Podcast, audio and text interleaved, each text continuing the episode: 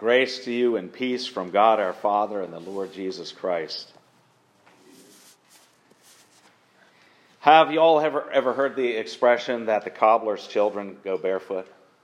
Or sometimes it's changed, like the cobbler's children have no shoes, or the shoemaker's children have no shoes. It actually uh, goes back to a book that was published in 1546. It was written by, uh, it was a book of Proverbs written by a man named John Heywood. And the sentiment expressed is that those closest to the shoemaker don't receive the benefit of his work. Everyone else in the town has shoes, but the shoemaker's kids don't have them. Uh, this expresses to a minor degree, I'm not trying to make a direct, correlation, but to a minor degree, this expresses the birth of Jesus. Jesus is the Son of God. We confess in the Athanasian Creed that Jesus is equal to the Father with respect to his divinity.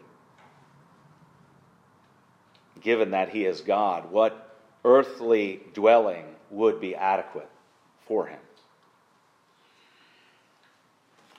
If he was born to the wealthiest family, suppose he was born in a spacious palace, would that be suitable to the Son of God, to God in the flesh? Suppose that um, his mother didn't have uh, the animals of a stable surrounding her, but she had a, a retinue of servants that came around and tended to her and, and Joseph's needs. Would that be adequate? You would certainly expect that if this, if this was about a king being born. That's what you would look for. Now, as humans, subject to cold, to hunger, to pain, to sickness, we think about those things.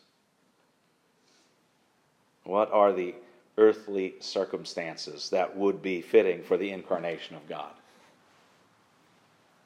The answer to that question is right before your eyes and your ears because God has revealed to us that he was born in a manger. Was this a mistake or an oversight? Is, is that what happened? Oh, forgot that he was going to be king. Whoops.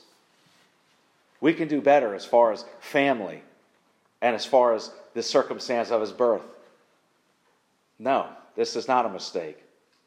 God willed and orchestrated things exactly according to his will. Jesus was born of a young virgin mother.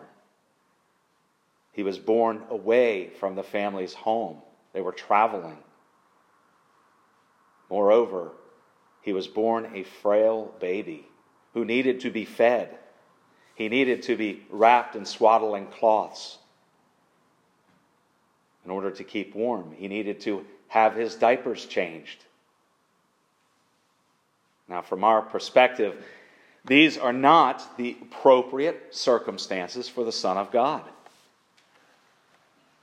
But we're wrong. And so we stand to be corrected. And we are corrected by the record. God came to earth, came in the flesh to serve, not to be served. He came to give his life as a ransom for many. Will you serve God? Well, you must first be served by God. Like we talked about this morning, David said, I'm going to build a house for you, God. God said, No, buddy, I tell you what, I'm going to build a house for you because that is the direction that God's blessings flow. From God, our Heavenly Father, he rains his blessings down on us. God reigns over death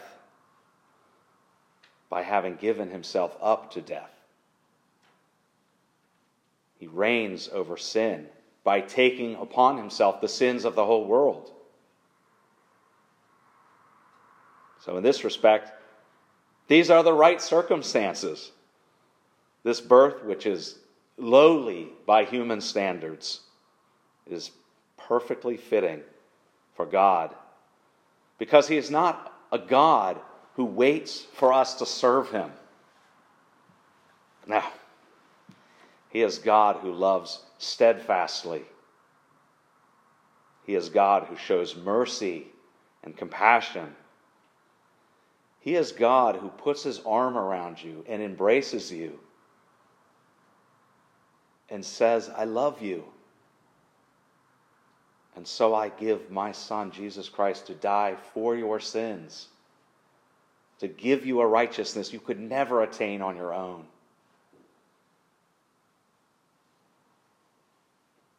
Now, it is in this setting that the angels praised God, giving glory to Him, seeing His work, seeing this come to fulfillment, all of these promises for thousands of years. And he came. And they testified to that good news to the shepherds, to Mary and Joseph, and to all the world. Well, this is the shortest sermon I've ever given. But that says it all. Thanks be to God and Merry Christmas. The peace of God, which passes all understanding, keep your hearts and minds in Christ Jesus.